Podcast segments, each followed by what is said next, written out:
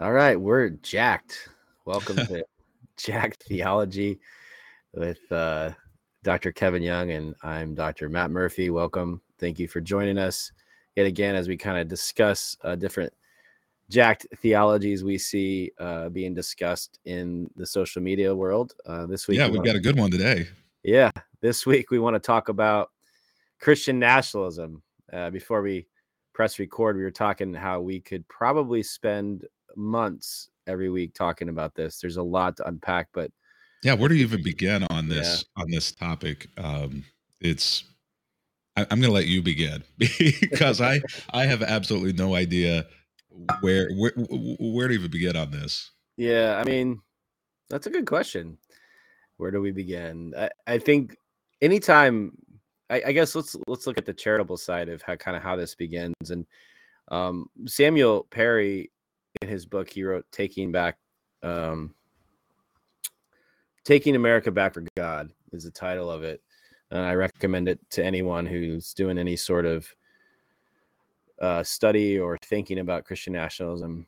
Uh, w- once you put your faith in, in god you have a faith journey um, you're naturally hopefully that's going to influence how you live in the world and it's naturally going to uh, insert itself into politics. And so he he actually makes an argument that I, I think is compelling that we're all kind of Christian nationalists at some level, uh, just because of our faith, um, how it impacts the way we look at the world. So if you take that, like yes, Christian nationalism maybe starts from a healthy place, like this idea, but we, I think we want to look at the jack side of it when it becomes unhealthy. Our professor that we uh, learned under talked about when he he would discuss this, he, he talked about how your actual religion, your actual faith, uh, should never come subservient to your civil religion, uh, to your cultural uh, politics and those sorts of things. And so I think what we want to talk about today is when your Christian nationalism, your Christian faith, uh, comes subservient to, um, you know, the American way um, or the national politics scene. And I think we're seeing that today. I think I mean, you see uh, throughout history, but so we want to focus in on today. Um, it started. Uh, the uh, was it Kristin Du Mez um, wrote a book called Jesus and John Jesus Wayne. Jesus and John Wayne made a lot of, and she kind of gives a history of when that the you know the your the Christians spe- specifically the evangelical Christians. Uh, their faith came subservient to American politics, specifically the Re- Republican Party. And she talks about how there was a strategy. Um, initially, uh, they kind of unified around Jimmy Carter um, because he was a Christian, and Jimmy Carter failed miserably at enacting some of the agenda items they wanted. And so then um, the Republican Party saw an opportunity and built a coalition with Jerry Falwell and uh, Tim LaHaye and James Dobson uh, to build the religious right. The um, forget what Falwell called it, um, but moral the majority. Yes, moral majority. Uh, and that began, and so with Reagan, it kind of began. Um, Which kind of feels like gas. It was kind of feels like gaslighting to call your group the moral majority. yeah, yeah and so we we had I, I think uh, the beginnings of it with Reagan, and and slowly over the years, it's become more and more and more and more and more. Um, Tim LaHaye actually, I, I was reading her book a little bit this morning. Actually, said we need a religious TV station um, to put our agenda out, and out of that, conver- those conversations came Fox News, uh, which is fascinating. And how she did some research and said that uh, journalists uh, who aren't part of the evangelical movement, who aren't maybe necessarily call themselves Christians, can't separate uh, Fox News values from evangelical values. Um, well, so, I don't know that evangelicals can separate Fox yeah, News values from yeah. evangelical values. Yeah. I think, um, and I don't, you know, I don't know that that's Fox News's fault. You know, I, I, I not that there's not any blame, you know, maybe to be shared there, but I think you're you're right that so much of the integration between what is seen as being biblical values and what is seen as being GOP or Fox News, you know, values um, ha- has been around for a lot longer than that. Uh, you know, you're right. If you look back to the moral majority, if you look back to some of these other institutions and and just even churches, I don't know what your church was like growing up, man, but my church was a God and country church. I mean, we the the the, the high water mark of the year was Fourth of July. I mean, our our patriotism celebrations, the the decorations, the fireworks, you know, it was um this is God's land and this is God's country, and that implied in our minds a a certain very specific way of living that everybody should live under. Yeah, it uh, and so essentially the the politicians, the culture. I mean, I don't I don't think there was one person who had who was on high trying to do this, but I think the culture has seen that if we get the religious behind us, we can keep our way of life. And so it's about maintaining what was this white, um, you know, privileged culture. Uh, those of us that have been in America forever, you hear. Um, so Samuel Perry summarizes this. I'm going to read a quote from him. Uh, says, Christian nationalism is significant because it, it because it calls us to take America back for God. And it's not primarily about mobilizing the faithful towards religious ends. So he's saying th- this idea of Christian nationalism is not is not taking him is really not taking America back from God. It's actually returning to what was because everything's changing, right? It's you know, it's not primarily white anymore. It's not primarily straight, you know, to a married couple with three kids at home. It's a lot of things are changing in our society, and so what they're saying is is we're is we're we have political ends. We're mobilizing people for that.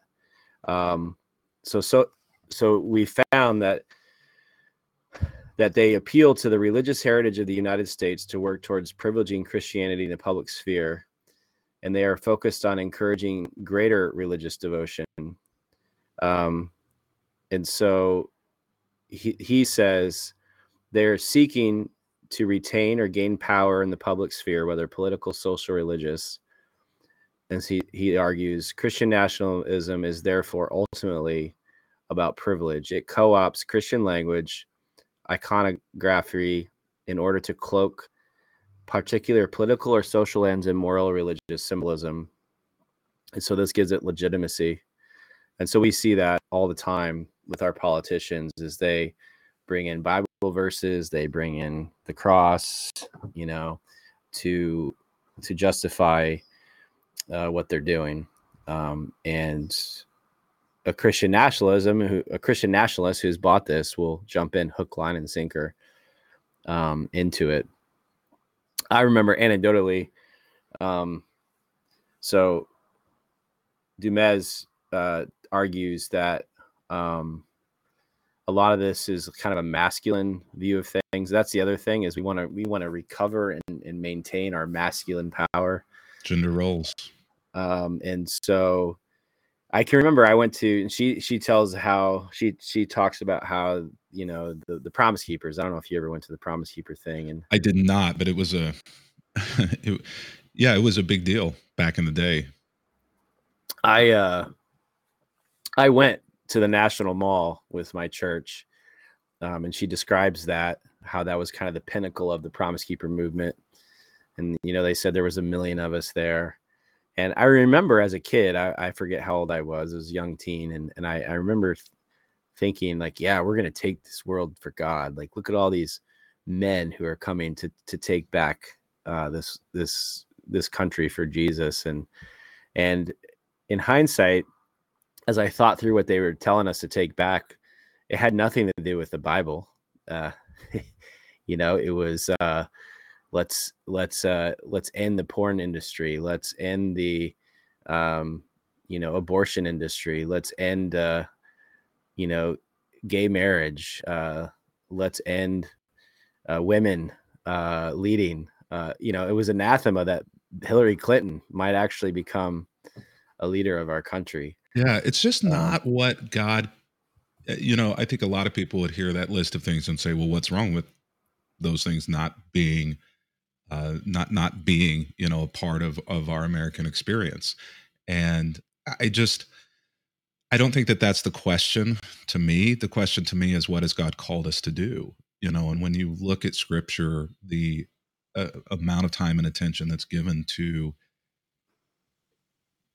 the national or, or government policies regarding abortion, marriage, pornography, et cetera, et cetera, et cetera, pale in comparison, if there's any at all, to the amount of attention given in the Bible to care of the poor, um, you know, the prisoner, you, know, the the do good, um, those who are blessed in, in the Beatitudes, and yet it's also easy to understand in some ways to me why we are so militant in our ferocious defense of those things because so much of our language in the church for the last century maybe longer has been onward christian soldiers you know marching as to war you know do the little hand motions with it as a as a kid in vacation bible school the battle hymn of the republic all of our language is about culture wars and and battles and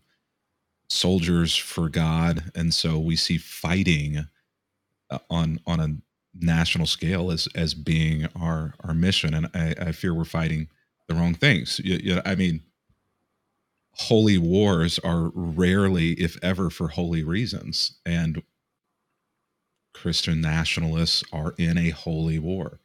And I, I think it's just questionable to me whether the war that they're fighting is for holy reasons or in general for the reasons Christ said us said for us, you know, to to be putting our time and attention to. I just don't. Well, I yeah, I think of, I, I, got a lot of questions. I think it distracts us from. I mean, it's very legalistic, right? In pornography and abortion, it's it's not the gospel. Those things are not inherent in the gospel.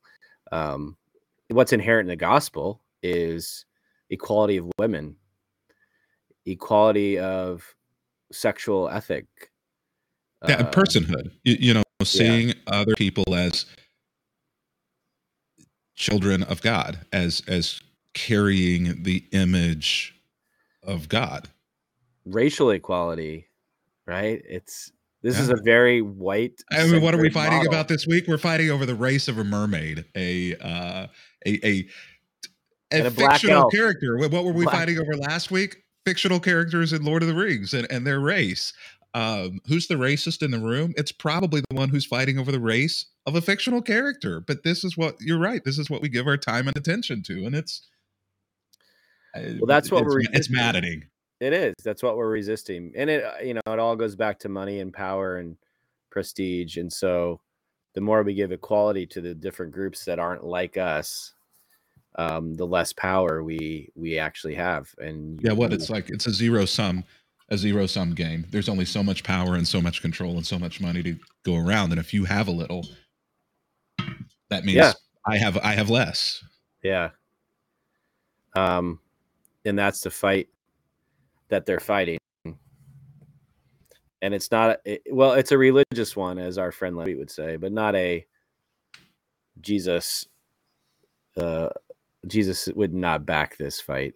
Um, so, um, you know, and the mat, you know, and it, it almost it, it's it's weird because I was thinking about this this morning. Is this that I hadn't planned on bringing up this kind of women gender roles, but the complementarian almost always is a Christian nationalist and a Fox News watcher, and I I, I don't want to say 100 percent because there's probably not anything that's 100%, but it well, seems. Yeah, people don't like being categorized, but we tend to fall into categories, you know, like, like yeah, that's a great point. I've never thought of that. And, and it seems like uh, is, uh, I'd have to do more research on it, but it's, uh, it's a question worth asking and pursuing is like, are we complementarian because of this Christian nationalism in America?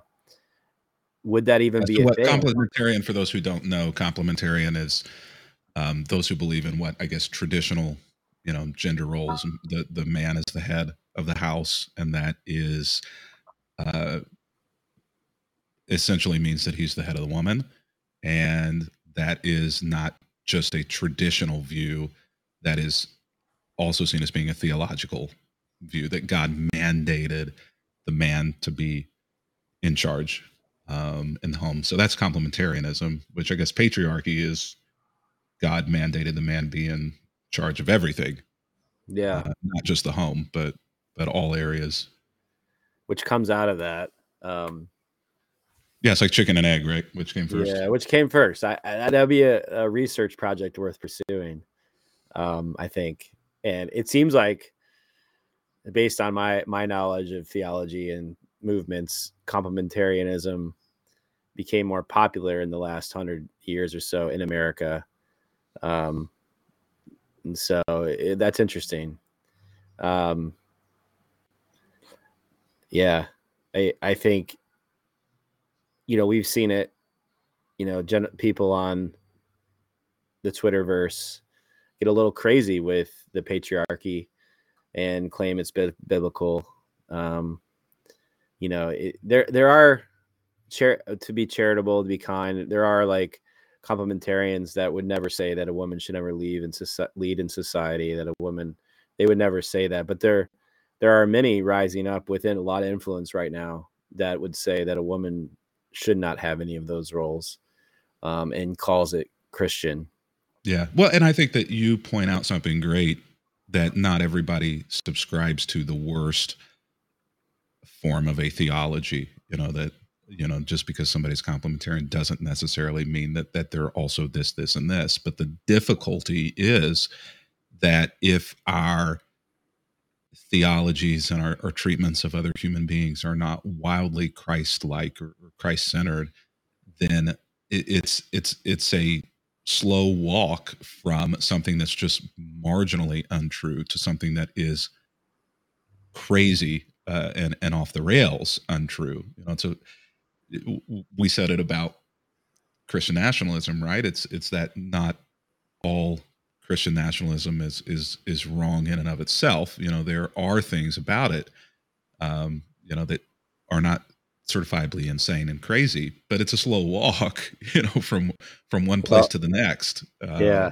which is why it's such a dangerous thing to to dabble in God and country Christian nationalism, and why it's such a dangerous thing too to to dabble in complementarianism as a biblical theology. Yeah, and then it it it I agree with that because I I probably have some friends watching this that are still complementarian. And well. Uh, I'm, I'm glad I threw them a bone for you. Yeah. I, I, don't want you to be painted. I don't want you to be painted a heretic. And I know uh, unnecessarily. My, if you're a heretic necessarily, then yeah. that's fine. But unnecessarily, let's avoid that. Many of my friends have a good charitable view of it, um, but some do not, and some who are gaining influence do not. So we want to call that out. Um, and then it leads to talk about the slippery slope, and this is the this is where it gets real scary with Christian nationalism today in America is the military aspect, militarism, um, and so um, Perry says this. He says um, there's a paradox that holds America sacred in God's sight, while viewing its future as tenuous and bleak. So it valorizes conquests in America's name. Um, and then it creates an environment where it justifies the preservation of this with righteous violence, whether it be carried out by police against deserving criminals, by border agents uh, against immigrants, or by citizens or good guys with guns rampaging bad guys with guns.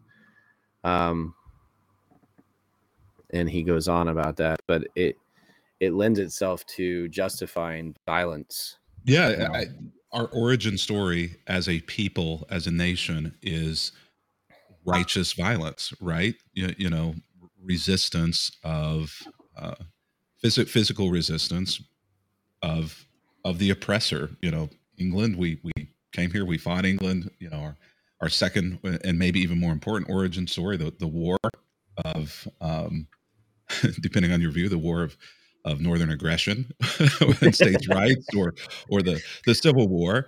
Yeah. Uh, you, you know, we have we the, the Boston Tea Party um, are the stories that we tell are the stories of resistance and violence and overthrow of power and this has been enculturated indoctrinated into us in our educational systems in our holidays and celebrations in the stories that that we tell uh, about our ancestors our grandfathers and great grandfathers and, and then we wonder why everything that we don't like becomes a holy war. It's yeah. because we're we are a tribal people in that way. I mean that's great insight um, the origin story of america. Um, i was thinking a couple things uh, you know right now we have the queen elizabeth who who died and all the pomp and circumstance around that but who's the favorite american royal right uh, Harry, right? Why? Because he resisted. He re- he resisted the the the authority. He's a military guy. You know, I see constantly. I thought it was just because he was smashingly handsome. You're telling me it's it's because he was the rebel, huh? The, the rebel, and he was the military guy. He's the only royal that served in two two tours of duty and shot guns. Actually killed people, probably, and and so America. He's American. I, I you know, that he he lives in America. Yeah, and he moved he, to America. He married a North American. Um, he's our he's our prince. Um, but that that summarizes his story. Kind of summarizes the American story, and then we put that on Jesus, right? So I can remember as a kid, my own personal story on this is like I didn't like the fact that Jesus was passive, a pacifist. That Jesus didn't fight. I didn't like he he told Peter to put his sword away. I, I wanted to find where Jesus was like a warrior, uh, as we would like the Braveheart warrior, right? Um, and and you just can't find it, and and they try to to to put that in in the scriptures at times, but it's not there. It's, yeah, you make a really good point, Matt, and I wonder if that's why part of our affinity is for Paul, is because we can overlay that mindset on our translation of Paul because Paul seems to be unlike Jesus, the type of person who he didn't care who you were or or, or what you thought. If in Paul's mind it was wrong, he was gonna he was just gonna say it. Uh, yeah, Jesus, Jesus style and Paul style are very different, and I I would think that Paul style probably overlays that mindset a lot better than Jesus style. That's because you're right. I, I the same thing growing up with Jesus. It just, um, he was a sissy, you know, as yeah. as my as my father and grandfather would have said. You know, he was a, he was a wuss. He, he was not he was not a he was not a man's man, and that was disconcerting. I think in a lot of ways, it's not he's somebody who you want to save you, but not somebody who you want to model yourself after for uh, a, a lot of us. Yeah, Paul, you know, we we tell the stories a lot about him getting bit by a viper and just shaking it off, whatever, the, the shipwreck and that's just a snake. It's only and, a flesh wound. Uh, you know, and he was a violent man before, right? He was going around killing Christians and so oh, that's yeah, that's, that's fascinating. Yeah. Um, I had not thought about that connection that Paul Paul's origin story is not unlike is not unlike the stories that that that we tell uh, about ourselves and our own origins, the, the people we want to be. We want to be that type of person. Yeah. And so you you begin it, it's a it's a real real slippery slope, and I think fortunately in America and I think why we talk about it now and we're scared of this is like we haven't gotten to the point of of Russia, right? um, Russia invaded Ukraine using Christian nationalism. Um, yeah, they were preaching it from the pulpits. Yeah, the, the their pope, I forget what they call their their religious leader in the Orthodox Church, but he he endorsed it. He empowered it, said it was of, of God, and um, and I believe he believes it. I don't think Putin was trying to twist his arm. I think they've so syncretized their their religious aspect and their nationalism so closely that it, it in their minds I think it is biblical like many of our politicians are starting to do um, like you know Marjorie Taylor Greene is standing from the mountaintop saying she is a Christian nationalism and nationalist and believes in this stuff that we're talking about that it's okay that the violence and all of that the ends justify the means and that's a scary scary thing um, as a christian to, to see. Yeah I, I think the word syncretism to me just a light bulb went off in my head whenever you said syncretism um, which I, I know that's a real technical term but to me syncretism is just syncing up two things that are opposite and may not should be in sync with each other to where they are in lockstep. That's actually, I think, a military term. Here we go again. um, but yeah, the the syncretism of Christianity and Christ with the world for reasons that might be on the surface to our to our notions a, a good thing um, is still ultimately a, a, a, bad thing. You know, you, so you're against abortion, you're against gay marriage, you're against pornography, you're uh, against some of these things. You may be asking yourself, so what is wrong with synchronizing all of these Christian beliefs with the government so that the government is in lockstep with my faith? And, you know, I'm just constantly reminded of that line from Jesus, my kingdom is not of this world. You know, Jesus' example and his words not just caution but mandate that his kingdom not be put in effect through the systems of this world and you know i think that we have to radically confront the ways in which we do that and what is it within us that drives us to want to make his kingdom um, a literal kingdom of this world. Yeah i think it's it's fear right? There's a there there's a fear of laying down our life for others. Uh, i i've always thought since i started as after my first year of being a pastor i had this like oh crap moment. This isn't what i thought it was in seminary you know? Um and i think mine took a little longer than a year but but i really sense that the story the metaphor the parable for our country is the rich young ruler um, where jesus asked him to, to give everything to follow him and I think Americans, we have a really hard time giving up everything to follow Jesus because we earned it. It's ours. And then with Christian nationalism, my family earned it. My forefathers, our forefathers earned this. We're not laying it down. Whereas the way of Jesus, the kingdom of Jesus, is to lay it down. And none of what I see in the moral majority, the religious right, the evangelical political machine, Fox News, is not asking us to lay down our lives for the sake of our our neighbor, which Jesus called us to do. No, I think uh, we're probably seen by the non-Christian world, especially here in the U.S., as being the most selfish people on the planet, the most selfish and self-centered and self-aggrandizing people on on the planet. I'd agree with I, that. I don't, I don't, think we're I don't think we're viewed how Jesus was viewed. Um, I mean, people flocked to see and to hear Jesus, and uh, people are flocking away from Christianity, from churches, from from pulpits. Um, I just the emperor has no clothes. We we are not seeing ourselves. I think in a in a truthful light. Uh, very true. Um, and uh, so Ben Marsh tweeted this this morning.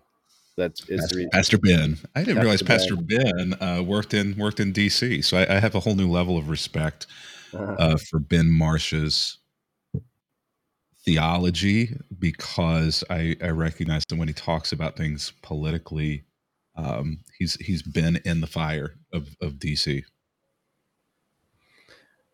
Yeah, he uh let me see something. Yeah, he he uh, is part of our denomination, my denomination, actually. Is he really? Yeah. Um, he serves a, uh, I think, a few different roles. I don't know all the roles he serves in, but he is connected with one of our missions in in uh, Atlanta, Georgia. Um, but he he I like tweet that he he had this morning. He said it must be soul draining exercise to be so wed to partisanship and political outcomes that you have to defend every inch of a particular politician's behavior. Um, and he said it it applies to both sides of the aisle, which is true. Uh, but when you're a Christian nationalist, um, you make excuses for your behavior, number one, because you justify it, but then you also make excuses for the behavior of those you vote for. Most dramatically, I think we saw this with Donald Trump. I mean, we we can't talk about Christian nationalism without bringing him up. Um, if anybody tried to use uh, Christian ease, Christian people uh, for his ends, it, it was Donald Trump. It still is Donald Trump and yet we had Wayne Grudem. Wayne Grudem, I, I probably still have one of his theology books that I haven't thrown out yet. Yep.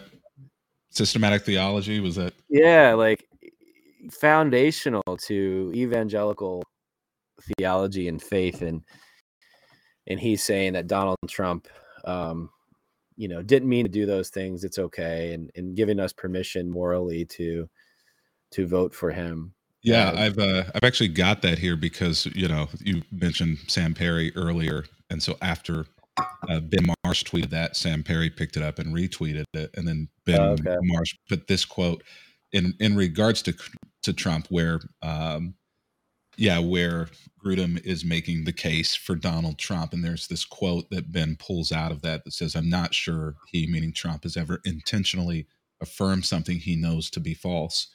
which is how I define a lie. And to me, that's the for for a person of Wayne Grudem's theological stature and importance. Uh, I, I mean, as you said, most of us in the evangelical tradition have been brought up through Wayne Grudem's systematic thinking of theology to define a lie as being something simply that you intentionally, you know, did. It's just it doesn't pass the smell test. No. No. Um yeah, I it's interesting. So, like, you know, to say that Donald Trump never lied. and people people of that. And it's interesting, like I've talked a lot about this with people and and um it the, the justifications over and over again for him is incredible. Um everyone I, I have met that has worked around Donald Trump has nothing nice to say about the man. Um, he obviously has, he's very selfishly motivated. I, I don't know that he has, I don't think he's smart enough to have some agenda to like create a, um, some kind of new government obviously he tried with not January 6th and failed miserably. Um, I think he just tries to cover his butt and save his butt. He sees a problem and he's good at coming up with solutions. And so when he has ultimate authority, you know, and, and power, he uses the Christian nationalism to help him get out of trouble. Um, and so I just can't believe that through my upbringing that we were we were told and taught to vote for like the Christian man, the moral man. That's why Bill Clinton and Hillary were evil. Um, and so well, we were taught that because the that would always be the Republican man. Yeah, right? and, and the Christian then, man was always going to be the Republican man, and they didn't need to say the second half of that because it was all straight party voting and it, Christians voting for Christians. Um, until a whole bunch of get, people saw behind the curtain. Well, what Donald Trump did was expose what's really happening that Christian nationalism is alive and well. Because if it was about biblical values, Jesus, Donald Trump would have never got the evangelical vote. But he, yeah, well, and I think you you said it so well earlier. You know, whenever you know you were saying that it, it becomes something um, toxic. It becomes something crazy. You know, it went from being Christian nationalism, Christians living out their faith on a national stage, to being nationalistic Christianity, where you know the, the civil religion, the nationalism became the more important thing, and Christ- the Christianity became subservient. And Donald Trump just blew the lid off of that mindset and that living because people had to choose a choice. They, they had to make a, a conscious choice between supporting somebody who was not Republican or, or just not supporting Donald Trump because he clearly was not in any way, shape, or form living out Christian values. Uh, so you had to make a choice between your Christianity and your nationalism. And a large swath of people well, he got more found a found a way, like Wayne Grudem, to support yeah. nationalism. It all depends on what the meaning of is is. Well, it all depends on what the meaning of lie is. Wayne Grudem said, and he massaged yeah. his Christianity enough to continue to support his nationalism. Yeah, and we, yeah, I and we had more evangelicals vote for Donald Trump than ever before. And they support it. And evangelicals, if you look at the data, support him even more today than they did two years ago, than they did four years ago, than they did six years ago. The evangelicals, what it's it's some insane number 60% 65% maybe it's 80 it is huge. it's up there yeah the vast majority um and so I, mean i think you know we can say that evangelicalism has ceased to primarily be a theological or, or spiritual movement and evangelicalism has become primarily may not maybe not wholly I'll, I'll walk that back some but i think we can say that evangelicalism has primarily become a a partisan movement or at least a platform movement where these are the things that we believe and it doesn't necessarily matter where that might conflict with the words of Jesus or the Bible or or the ethics or morality of of an individual. We're we're a platform movement more than we yeah, are. Yeah. Um, it's all about maintaining and holding on to our power because let's be honest, the average evangelical has had all the power in this country from its inception. Um, you know, the white the white suburban man um, they're the ones who founded this country.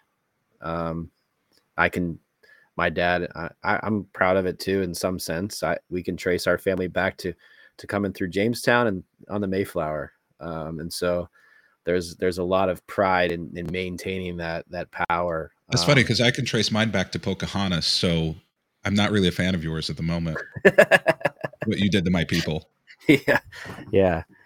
Yeah. And it's awful. I mean, that's a whole other thing is like the violence. Yeah, let's save that. Let's save that combo for another. I didn't, I didn't mean to derail the conversation. Well, I I wanted to like go to like the violence of maintaining this power, like justifying violence. That obviously we serve a nonviolent God who laid down His life to end violence, and but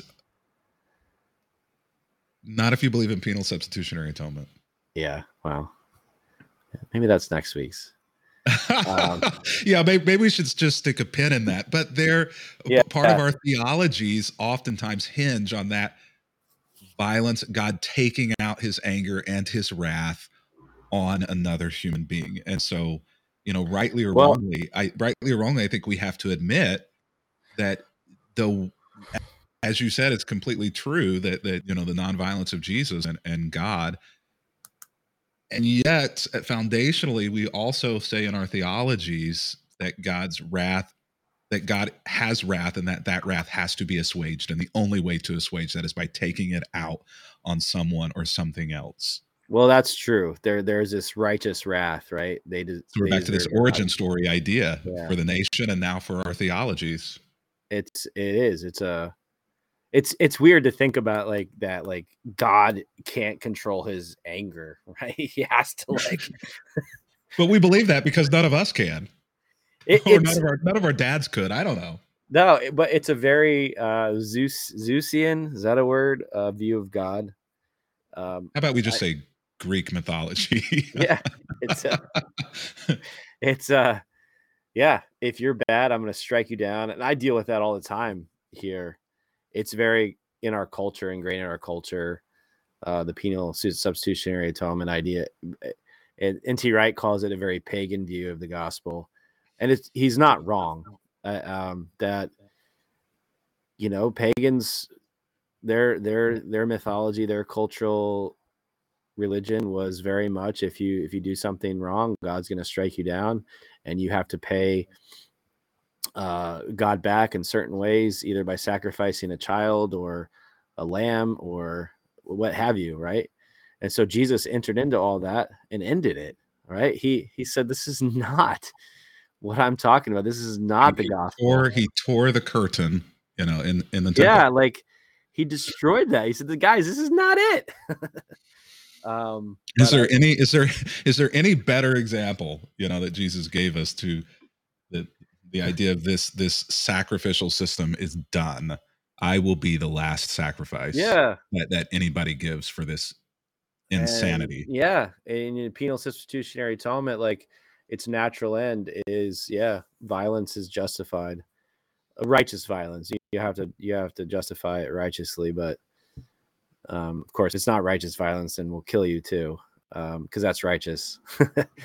um, for, oh yeah, so the violence. So how does that play itself out like in everyday life? Uh, most of us, most folks, and that are Christian nationalists aren't going to pick up a gun and go shoot somebody. Although yet more and more people are doing that. Um, and so, how do we stop the violence? What how does that play itself out in like kind of everyday life? I mean, I see it as a pastor. Like when I when I say something that goes against Fox News, um, I get people coming after me, right? I get angry, you know, anywhere from angry letters to like people trying to get me fired. Um, yeah. Or, well, hey, I have pronouns in my bio. Yeah, yeah. I, I, I, get, I get it. I got it today. You know, you're you're going to hell. Uh, yeah. you, are unre- you are unredeemed because you put he him in in your bio. Yeah. That, that's probably bio pronouns are probably another conversation yeah. for another day. But uh, I mean, are we hearing ourselves? Is is is my point? Are we really condemning other people to to hell and in a holy war against somebody simply not because they're transgender or or gay or or or support those things, but simply because they they put pronouns in their bio, we're going to say you're a false teacher, you're a heretic, and you're you're going to hell. You are not a brother in Christ. You are unredeemed. Are we going to say that simply for that? And the answer, the answer for many of us is is yes.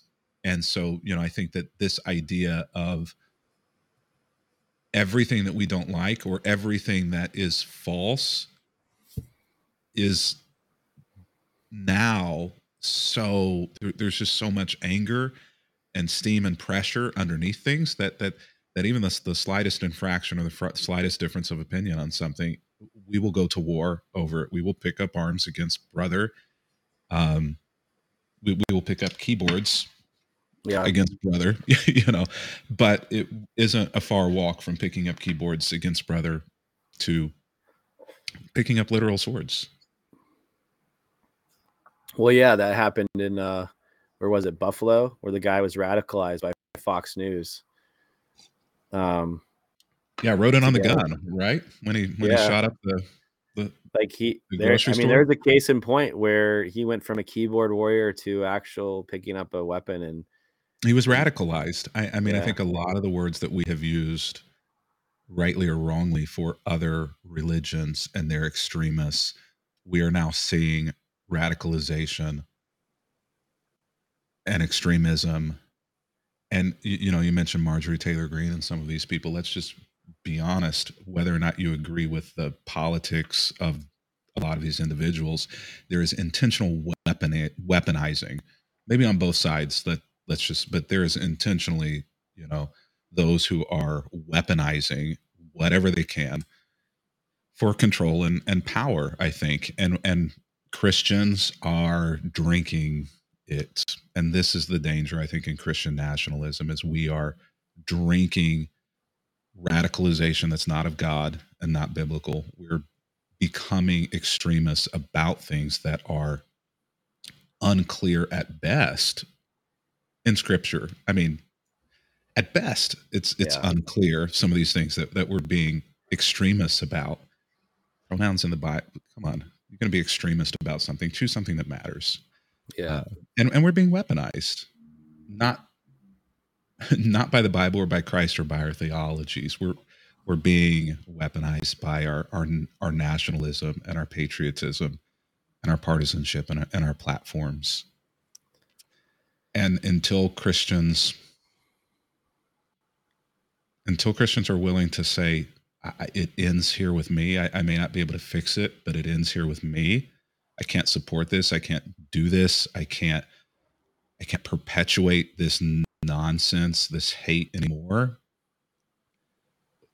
until we're willing to turn our swords into plowshares. Yeah. I just it's it's only going to get worse. Yeah. It's it's a scary time. It's all yeah, it's only getting worse. I think we need people to step up and speak out against it and call call it out when they see it. Um, it's tough though. It's it's I mean as a pastor, I I have the unique luxury of not being in an institutional, you know, church where people can vote on whether or not they like what I say. So I have the ability to call things out. I, I still reap there's still recompense for doing it, but um I I have an ability to do it in a way that that most people yeah will, will pay I, I a high funny, price right? in the climate of today for doing it this kind of goes with it is um so sometimes I get accused of Pastor Matt, you're too political. Don't bring politics into the church. And I say, well, Jesus brought all sorts of politics in the church. So, um, and in my heart is whether right, I'm right or wrong, you could, you could disagree with me, uh, but it's to bring Jesus politics into the church, right? How Jesus called us to live. And so let's have a discussion about that. Let's throw out Republican, let's throw out Democrat, let's throw out the Christian nationalism, and let's actually look at Jesus. But it's funny because before I got here, uh, they used to, every every uh, October they would hand out voting guides, right? And so last October, uh, I last two Octobers, we'll see if I get it on my desk. Somebody has put a stack of these voting guides on my desk. I think they just mail them to every church. well, the they, yeah. they find these voting guides find you when you're a pastor somehow. But, I don't know how, but somehow, but they find you. It's always open on my desk. Uh, Somebody wants you to see them. They want me to do it, right? There's nothing more political than that because every candidate on there is a Republican candidate. Right? Well, There's you no... know, I, I, mean, is it is it this the thing? It's not that we have a problem with politics in the church. What we have a problem with is people whose politics are not our politics in the church. My politics in the church are fine. It's your politics, yeah. whoever you are who disagree with me, that I don't want in the church. What um, I want to hear my opinion, Matt, pastor, come out of your mouth. That's really what I want. I want yeah. you to open your mouth and for my opinion to come out of it. Exactly. Yes. Correct. And if I if it's not, then I'm too political. Um to me that's a red flag, right? If you can't red flag. If you can't hear things that are are are anti what you think or believe, then are you really growing? You know, if you never hear anything that disagrees with your thought process, are you really growing? And don't want to grow, Matt. I don't want to grow. Growth means pain and change. Uh, what I want is to what I want is to be left alone and affirmed in what I think. Yeah. I, I think I, I I I make light of it, but I, I don't we don't want to grow. But transformation, metamorphosis requires change and, and growth. And and I think this is this is the inherent problem when the gospel is um, present or or ignored. The gospel requires there to be growth. Good good news isn't just a good news that is salvific, that's an assent to an atonement theory, but the good news has to also be boots on the ground, has to mean change not just in the next life, but mean good news in this one in my current predicament. Yeah, I I don't think I think we've ignored Jesus. Uh, we talked about this some last week, um, and I and, I'm wondering, uh, talking today, it's like if we if we've ignored Jesus because we we do kind of see him as a sissy. Um, let's let's move on. Yeah, Jesus did the thing. A 70s hippie, you know, Jesus Christ he, superstar. He saved us. Long haired white dude, you know. Yeah, he uh, he saved. Yeah, the white dude saved us, and let's move on to Paul. He's the cool guy. Um, the tough guy and graduate to Paul. Jesus saves you, and then you graduate to Paul's classroom. Yeah. Uh, and we, yeah, and you you miss you miss Paul, right? So Paul, all Paul's doing is expounding upon the life and work of Jesus. And so if you never look at Jesus, you actually can't really truly hear what Paul's saying. And so then we Americans, evangelical Americans, interpret Paul through our American origin story lens, and then we get what we got. Yeah, we we place Paul in in American culture rather than his culture, and uh, we interpret Jesus through Paul rather than Paul through Jesus. Yeah, which is so backwards, right? Because man, well, wow. it is, which is why, which is darn well why our interaction with the nation is so backwards because our, our theologies uh, have been built backwards and so because of that our, our the way we interact in the world the way we live out our faith is backwards as well yeah. Yeah. Well i don't think my I, my fear is is that we end up like Russia, um, that we end up like worse, um, Nazi Germany, um, that we end up like what are some others, um, the Crusades, um, you know, where Christian Christians have completely been subvert subservient to the cultural mandates and used uh, for those ends. Um, and I fear that that's where it's headed, unfortunately. And we're seeing that with some extremists, but they have they're gaining a lot of a lot of power, um, and so it's that's the scary part. Is before I think these were on this was on the fringe. Now it's kind of become center stage.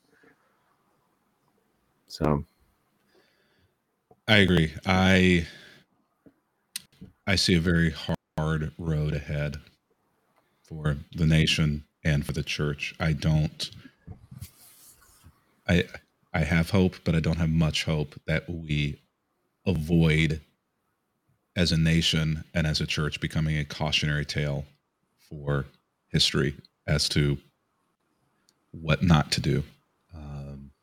I think the only hope that we have is a is a radical, miraculous event that wakes all of us up to what's going on. But if January sixth was not that thing, um, I don't know what will wake us up to the syncretism between the church and our politics and the danger that that really causes whenever Christian nationalism becomes a nationalistic Christianity, like happened in Germany. Yeah. Um. Well, it's scary for guys like us, right? We'll be the first. We'll be the first heretics burned. Yeah, they'll come after us first. Well, they already are. I mean, yeah, they already yeah. are. Yeah, they are. Um, yeah. I got. I'm go sure you. Our, go take a look at our Twitter feeds, our pa- Yeah. Facebook walls, and sit in conversations. You know, of, of I'll have to go find. I wish I I didn't think about that, but yeah, one of the Christian nationalists. He, I think he's a radio host for one of those crazy stations, OAN. I think he like retweeted something that I tweeted at him about Christian national. You remember that? I do And I- remember that. I yeah. had thousands of them coming after me, and you were trying to help me, but man, I eventually had to mute that thing. Uh, it was it was insane. It was insane. I should have read through that before this uh, to get some. There were probably some gold nuggets in there. Uh,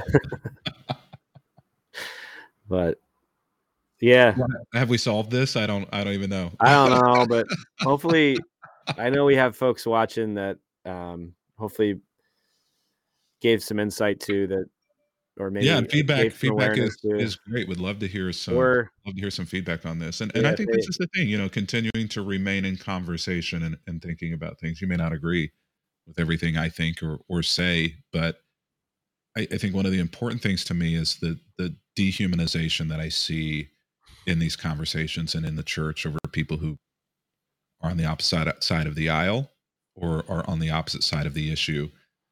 And I think humanizing people again is, is the, really the first step that all of us have to take. You know, even if we disagree firmly and strongly, you know, like a Paul, Paul did not dehumanize others, uh, and and certainly Jesus, Jesus didn't. Um, and I think working against the mindset of dehumanizing my opponent is the first step and somehow or other avoiding avoiding World War Three. Yeah. If it can be avoided. Yeah, that's a good word. And that and on that, um any fitness updates?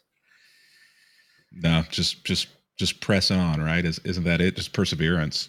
Yeah. Um you know, I am though. I, I don't even know if, if I've told you this or not, but I have I've started a certification process to become certified uh, as a oh, as a nice. trainer and a nutritionist. So, yeah, it's back to the books for me again, uh, but this time not in theology. So that's gonna be that's gonna be fun. That'll be cool. I've thought about that too. Get just go get my uh,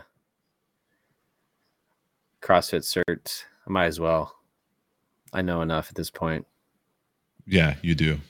Um, it's funny because I'm the new guy at this gym, and I and I've I've intentionally not really let on of how how long I've been at this thing. Uh, and it's just funny listening to the coaches coach me. I, I just kind of listen to. I've been CrossFit longer than you've been alive. yeah and then you might not want to. How old are you, Sonny? Get off my lawn. You might not want to put that much weight on. Oh, uh, okay, you're fine. but um, if I want your opinion, kind sir, I will give it to you. um, yeah, I'm still getting my sea legs under me, but I feel I'm getting there. It'll be a couple months probably, but um, I did for the I, I, I did enjoy the bodybuilding. I went back yesterday. I skipped CrossFit yesterday. I went back to the meathead gym, and uh, it was it's enjoyable what you do, Kevin. I do enjoy that. I'll probably keep it part of my fitness routine. So I appreciate balance, you. Balance is balance is good. Yeah, I appreciate I you encouraging that. no, it, it's a little bit more of like a, a time to think, right? Whereas CrossFit for an hour, you really can only think about the thing you're that doing. you're doing. Yeah. Whereas in the bodybuilding, power, you know, weightlifting, it's you have a lot of time to think, which I think is helpful. So it's sac- it's sacred space. You know, for for some of yeah. us, it may not be in the gym. It may be mowing a lawn.